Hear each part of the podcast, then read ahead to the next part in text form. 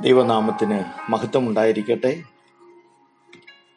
ചില നാളുകൾ ഒറീസയിൽ മിഷൻ പ്രവർത്തനമായി കടന്നുപോയതുകൊണ്ട് നമ്മുടെ ലേറ്റസ്റ്റ് എപ്പിസോഡുകൾ അയക്കാൻ പറ്റിയില്ല. ക്ഷമിക്കണം. മാർട്ടിൻ ലൂതറിന്റെ ജീവചരിത്രം തുടങ്ങി വെച്ചെങ്കിലും അങ്ങനെ ഒരു ബ്രേക്ക് ഇടയ്ക്ക് വന്നതുകൊണ്ട് ക്ഷമ ചോദിക്കുന്നു. വീണ്ടും പ്രാർത്ഥിക്കുക. അത്യാവശ്യമായി കടന്നു പോകേണ്ടത് കൊണ്ടായിരുന്നു അങ്ങനെ ഒരു ക്രമീകരണം ചെയ്തത്. എന്നാൽ വീണ്ടും ഇരുപത്തിനാലാം തീയതി ഞങ്ങൾ ഒറീസയിൽ കടന്നു പോകേണ്ടതായിട്ടുണ്ട്. എന്നാൽ അതിനു മുമ്പ് തീർക്കാവുന്നിടത്തോളം തീർക്കുവാൻ ശ്രമിക്കുന്നു. നിങ്ങളുടെ പ്രാർത്ഥനയെ ചോദിക്കുന്നു. ദൈവം നിങ്ങളെ ധാരാളമായി അനുഗ്രഹിക്കട്ടെ. സഭാചരിത്രമൊക്കെ നമ്മൾ പഠിച്ചപ്പോൾ നമ്മൾ സഭാചരിത്രം ക്രിസ്തീയ സഭാചരിത്രം പഠിക്കുമ്പോൾ മനസ്സിലാകുന്നത് ഓരോ കാലഘട്ടത്തിലും നവോത്ഥാനങ്ങൾ നടക്കുന്നുണ്ട്. ഇന്ന സഭയാണ് പൂർണ സഭ എന്ന് അവകാശപ്പെടുവാൻ പറ്റുകയില്ല. വെളിപ്പാട് പുസ്തകത്തിലെ പുതിയ എരിശലീം അവിടെ നമ്മൾ എത്തപ്പെട്ട് ക്രിസ്തുവിന്റെ മണവാട്ടി ആകുന്നതുവരെ സഭ ഓരോ ദിവസവും നവീകരണം പ്രാപിച്ചുകൊണ്ടിരിക്കുന്നതാണ് നമുക്ക് കാണുവാൻ കഴിയുന്നത്. ഈ ഒരു സത്യം നമ്മൾ മനസ്സിലാക്കിയില്ലെങ്കിൽ ഈ നവോത്ഥാനത്തിന് മുമ്പുള്ളതെല്ലാം നമ്മൾ ശത്രുക്കളായി കാണുവാൻ ഇടയായിത്തീരും. ശത്രുക്കളെ പോലും സ്നേഹിക്കുവാൻ പഠിപ്പിച്ച കർത്താവിന്റെ പുതിയ ന്യായപ്രമാണം അനുസരിച്ച് നമുക്കങ്ങനെ കാണുവാൻ സാധ്യമല്ല. ഒരു കാലത്ത് വരെ ഞാനും അങ്ങനെയാണ് ചിന്തിച്ചു കൊണ്ടിരുന്നത്. പക്ഷേ കുറച്ചും കൂടെ വിശാലമായ പരിശുദ്ധാത്മാവിന്റെ ആഴമായ സ്നേഹത്തിലേക്ക് നമുക്ക് ഇറങ്ങി വരാം. മറ്റുള്ളവരുമായി രമ്യതയിൽ ഏർപ്പെട്ടിട്ട് നമ്മൾ അറിയുന്ന സത്യങ്ങളെ അടിയറ വെക്കുകയല്ല വേണ്ടത്. നമുക്ക് കുറച്ചും കൂടി വെളിച്ചം കിട്ടി എന്നുള്ള കാഴ്ചപ്പാടോടെ സഭാചരിത്രം പഠിക്കുവാൻ കർത്താവ് നമുക്ക് കൃപ ചെയ്യട്ടെ. അപ്പോൾ തന്നെ മറ്റുള്ളവരെ വിമർശിക്കുകയോ ആ വെളിച്ചം മനസ്സിലാകാത്തതോ അല്ലെങ്കിൽ ആ വെളിച്ചത്തിലേക്ക് കടന്നു വരുവാൻ ആഗ്രഹിക്കാത്തവരെയോ ശത്രുക്കളായി നമ്മൾ കാണണമോ എന്ന് ശ്രോതാക്കൾക്ക് ഒരു ചിന്തയായി ഞാൻ വിട്ടുകൊണ്ട് എന്റെ ദൗത്യത്തിലേക്ക് ഞാൻ മടങ്ങി വരുന്നു. നവോത്ഥാന പ്രസ്ഥാനത്തിന്റെ അടിസ്ഥാനമിട്ട ഒരു ദൈവശാസ്ത്രജ്ഞനായിരുന്നു മാർട്ടിൻ ലൂതർ. ഞാൻ അന്ന് പറഞ്ഞതുപോലെ ലൂതറൻ സഭ എന്നൊക്കെ പറയുമ്പോൾ ഇന്ന് നവോത്ഥാനം പ്രാപിച്ച് നവീകരണം പ്രാപിച്ച ക്രിസ്തീയ സഭകൾക്ക് സ്വീകരിക്കുവാൻ പറ്റാത്ത ചില വൈകല്യങ്ങൾ കണ്ടേക്കാം. എന്നാൽ സഭ അന്ധകാര യുഗത്തിലൂടെ പൊയ്ക്കൊണ്ടിരിക്കുമ്പോൾ ഒരു നവീകരണ പ്രകാശം വിളിച്ച ആ ദൈവശാസ്ത്രജ്ഞൻ അദ്ദേഹത്തിന്റെ വ്യക്തിപരമായ ജീവിതത്തെക്കാൾ കൂടുതൽ ഉണർവിന്റെ ഒരു ഉദയസൂര്യൻ ഇന്ന് പ്രകാശിക്കുന്നത് പോലെ നിൽക്കുന്ന ഒരു കാലഘട്ടം അല്ലാതിരുന്നു എന്നിരുന്നു എന്നിരുന്നാലും ഉദയസൂര്യന്റെ വെളിച്ചമെങ്കിലും ആ നവോത്ഥാന കാലയളവിൽ കാണുവാൻ കഴിയുന്നത് മാർട്ടിൻ ലൂതറിലൂടെയാണ് അനുഗ്രഹിക്കപ്പെട്ട ബൈബിൾ പരിഭാഷകൻ പ്രാസംഗികൻ എഴുത്തുകാരൻ എന്നുള്ള നിലയിലൊക്കെ അദ്ദേഹം പ്രശസ്തി ആർജിച്ചിരുന്നു എന്ന് നമ്മൾ കഴിഞ്ഞ ദിവസം കാണുവാൻ ഇടയായിത്തീർന്നു പ്രത്യേകിച്ച് ക്രൈസ്തവ സഭയെ ലക്ഷ്യം തെറ്റി മുന്നിക്കോ മുന്നോട്ട് പോയിക്കൊണ്ടിരുന്ന കത്തോലിക്ക സഭയിൽ നിന്ന് അടർത്തി മാറ്റി ആത്മീയ പ്രസ്ഥാനങ്ങൾ അല്ലെങ്കിൽ ദിനംതോറും നവീകരണം പ്രാപിച്ചുകൊണ്ടിരിക്കുന്ന അനേക പ്രസ്ഥാനങ്ങൾ ഉടലെടുക്കുവാൻ മുഖ്യധാര സഭയിൽ നിന്ന് അടർത്തി മാറ്റി വഴിവിളക്ക് തെളിയിച്ച ഒരു ദൈവഭൃത്യനായിരുന്നു മാർട്ടിൻ ലൂതർ എന്നത് സംശയമില്ലാത്ത കാര്യമാണ്. അടിസ്ഥാനമിട്ട കരുത്തനായ ഒരു നവോത്ഥാന പോരാളിയായിരുന്നു പതിനാറാം നൂറ്റാണ്ടിന്റെ ആ സമയത്ത് സഭ രാജ്യങ്ങൾക്ക് തീരെഴുതി കൊടുത്തു.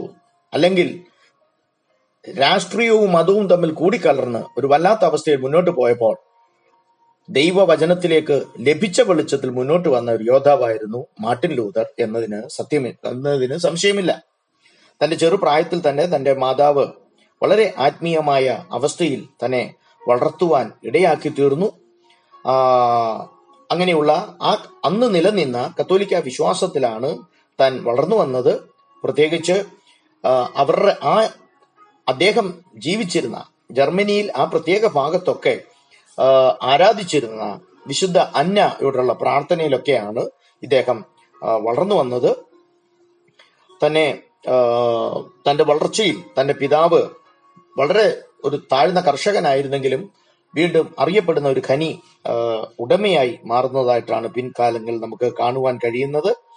അവിടെ നിന്ന് തന്റെ ചെറുപ്രായത്തിൽ തന്നെ ലാറ്റിൻ ഭാഷയൊക്കെ താൻ പഠിക്കുകയും അവിടെ മറ്റു പട്ടണങ്ങളിലേക്ക് കടന്നുപോയി പഠിക്കുവാൻ ഒക്കെയുള്ള സാഹചര്യങ്ങൾ ഒരുക്കിയതൊക്കെ എന്റെ മുഖവുരയിൽ ഞാൻ പറഞ്ഞിരുന്നത് കൊണ്ട് ആവർത്തിക്കുന്നില്ല. മുന്നോട്ട് പോകുവാൻ ഞാൻ ആഗ്രഹിക്കുകയാണ്. ആഴമായ ആത്മീയ മൂല്യങ്ങൾ തനിക്ക് പ്രാപിക്കണം എന്ന് തനിക്ക് ആവശ്യമു ആഗ്രഹമുണ്ടായിരുന്നു.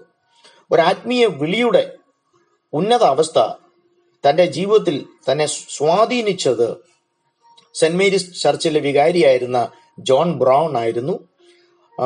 അദ്ദേഹമാണ് ആത്മീയ മൂല്യങ്ങളെക്കുറിച്ച് മാർട്ടിൻ ലൂതറിന് മനസ്സിലാക്കി കൊടുത്തത്. തന്റെ സാക്ഷ്യം പ്രതിസന്ധികൾ പോരാട്ടങ്ങൾ ആത്മീയ സമാധാനം എങ്ങനെ അതിൽ നേടിയെടുക്കാം എന്നതൊക്കെ മാർട്ടിൻ ലൂതറിനെ പഠിപ്പിച്ചത് ആ വികാരി അച്ഛനായിരുന്നു എന്നതിന് സംശയമില്ല. ഒരു പുരോഹിതനായാലോ എന്ത് എന്ന ചിന്ത തന്നെ ഭരിച്ചിരുന്നത് ഇദ്ദേഹത്തിലൂടെയാണ്. ഈ മാതൃകാ ജീവിതമായിരുന്നു എന്നത് സത്യമാണ്. തൻ കത്തോലിക്ക സഭയെയും ജനങ്ങളെയും സേവിക്കുവാൻ ഒരാഗ്രഹം തന്റെ ഉള്ളിലുണ്ടായിരുന്നു. എന്നാൽ തന്റെ പിതാവ് ആഗ്രഹിച്ചത് നല്ലൊരു ബാരിസ്റ്റർ നല്ലൊരു നിയമ പണ്ഡിതാവായി മാറ്റി മറ്റുള്ളവർക്ക് പ്രയോജനപ്പെട്ട് തന്റെ വാർദ്ധക്യകാലത്തിൽ മകൻ ഒരാശ്വാസമായി തീരണം എന്നാണ് മാർട്ടിൻ ലൂതറിന്റെ പിതാവ് ആഗ്രഹിച്ചിരുന്നത്. പിന്നെ എർഫേർട്ടിൽ ചെറിയ റോം എന്നറിയപ്പെട്ട ആ സ്ഥലത്ത് തന്റെ പതിനെട്ടാമത്തെ വയസ്സിൽ അവിടുത്തെ എർഫേർട്ട് യൂണിവേഴ്സിറ്റിയിൽ മതപരമായ അധ്യയനം അധ്യയനം അവിടെ തുടങ്ങുവാനാണ് താൻ ആഗ്രഹിച്ചത് പതിനാറാം നൂറ്റാണ്ടിന്റെ ആരംഭത്തിൽ. ജർമ്മനിയിലെ ഏറ്റവും വലിയ യൂണിവേഴ്സിറ്റി ആയിരുന്നു തന്റെ പിതാവും സാമ്പത്തികമായി ഉയർച്ച പ്രാപിച്ചതിനാൽ ചെലവിനൊന്നും വലിയ പ്രയാസമില്ലാതെ ആയിരത്തി അഞ്ഞൂറ്റി ഒന്ന് മെയ്യിൽ തന്റെ ബിരുദ പഠനത്തിന് താൻ ചേരുവാൻ ഇടയായി തീർന്നു തത്വശാസ്ത്രവും ഒക്കെ താൻ പഠിക്കുവാൻ ആ കാലയളവിൽ ഇടയായി തീർന്നു അതിനുശേഷം ബിരുദാനന്ദ ബിരുദം നല്ല സ്ഥാനത്തോടെ അത് പൂർത്തീകരിക്കുവാൻ തനിക്ക് ഇടയായി തീർന്നു തന്റെ മതപരമായ രുചിയും പിതാവിന്റെ ഇഷ്ടവും തമ്മിൽ വളരെ പൊരുത്തക്കേടുണ്ടായിരുന്നു. ഇടയ്ക്കൊക്കെ പാപത്തെക്കുറിച്ചും നീതിയെക്കുറിച്ചും ഒക്കെ ആ യുവാവ് ചിന്തിക്കുമായിരുന്നു. തന്റെ സഭയും നിരന്തരം നിത്യദണ്ഡനത്തെക്കുറിച്ചുള്ള ചിന്തകളുമൊക്കെ തന്നെ ഭരിച്ചുകൊണ്ടിരുന്നു. തന്റെ ആശ്വാസമായി മാതാപിതാക്കൾ ചെറുപ്രായത്തിൽ പഠിപ്പിച്ച ദൈവകൃപയും യേശുവിനെ കുറിച്ചുള്ള ഭയവും ഒക്കെയാണ് തന്നെ അതിൽ ഒരാശ്വാസമായി നിർത്തിക്കൊണ്ടിരുന്നത്. തന്റെ ഉള്ളിൽ ഒരു ദൈവിക വിളി താൻ തിരിച്ചറിഞ്ഞു. എന്നാൽ മറുവശത്ത് ലോകസ്നേഹവും തന്നെ മാടി വിളിക്കുന്നുണ്ട്. അങ്ങനെ താൻ പറയുന്നത് തന്റെ ഉള്ളിൽ വലിയൊരു യുദ്ധം നടക്കുന്നുണ്ടായിരുന്നു എന്നാണ് തന്റെ ചരിത്രം നമ്മളെ പഠിപ്പിക്കുന്നത്. മാതാപിതാക്കളോട് സംസാരിക്കാതെ സംസാരിക്കുവാനോ കത്തെഴുതുവാനോ ഈ ദൈവിക വിളിയെക്കുറിച്ച് ഒന്ന് അറിയിക്കുവാനോ താൻ ധൈര്യം തനിക്ക് കിട്ടിയില്ല. അങ്ങനെ തന്റെ കൂടെ പഠിച്ച പലരും ആയിരത്തി അഞ്ഞൂറ്റി അഞ്ചിലുണ്ടായ പ്ലേഗ് ബാധിച്ച് മരണമടയുവാൻ ഇടയായി തീർന്നു താൻ ഒരു വശത്ത് താൻ പഠിച്ചത് തത്വജ്ഞാനികളുടെ ആശയങ്ങളാണ് താൻ ഒരു വശത്ത് പഠിച്ചെങ്കിൽ മറ്റു മറുവശത്ത് ബൈബിളിന്റെ ലാളിത്യം തന്നെ വല്ലാതെ ആകർഷിക്കുവാൻ ഇടയായി തീർന്നു അങ്ങനെ ഇഷ്ടമല്ലെങ്കിലും പിതാവിനെ ഭയന്ന് ആയിരത്തി അഞ്ഞൂറ്റി അഞ്ചിൽ താൻ നിയമം പഠിക്കുവാൻ ചേർന്നു. ഇരുപത്തിരണ്ടാം വയസ്സിൽ നിയമം പഠിക്കുവാൻ തനിക്ക് വലിയ ആഗ്രഹമില്ലായിരുന്നു. അങ്ങനെ ഒരിക്കൽ കുതിരപ്പുറത്ത് താൻ യാത്ര ചെയ്യുമ്പോൾ അപ്രതീക്ഷിതമായി ശക്തമായ ഒരു ഇടിമിന്നൽ ഉണ്ടായി. താൻ കുതിരപ്പുറത്തു നിന്ന് തെറിച്ച് താഴെ വീണു. ഉടൻ തൻ മരണത്തെ മുഖാമുഖം കണ്ട ആ നിമിഷത്തിൽ വിശുദ്ധ ഹന്ന തന്നെ രക്ഷിച്ചാൽ താൻ സന്യാസ ജീവിതം കത്തോലിക്ക സഭയിലെ സന്യാസ ജീവിതം നയിച്ചു കൊള്ളാം എന്ന് ഒരു പ്രതിജ്ഞ അവിടെ എടുക്കുവാൻ ഇടയായി തീർന്നു ആ ഇടിമിന്നലായിരിക്കാം തന്റെ പിതാവിന്റെ ഇഷ്ടത്തെക്കാൾ സഭയുടെ ഹിതമാണ് തിരഞ്ഞെടുക്കുവാൻ തന്നെ ധൈര്യപ്പെടുത്തിയത്. തന്റെ പഠനം പെട്ടെന്ന് താൻ നിർത്തി.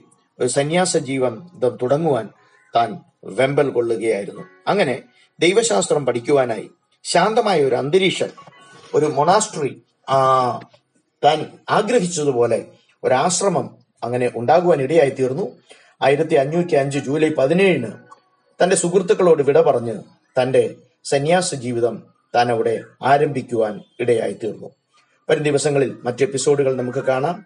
ദൈവം നിങ്ങളെ ധാരാളമായി അനുഗ്രഹിക്കട്ടെ.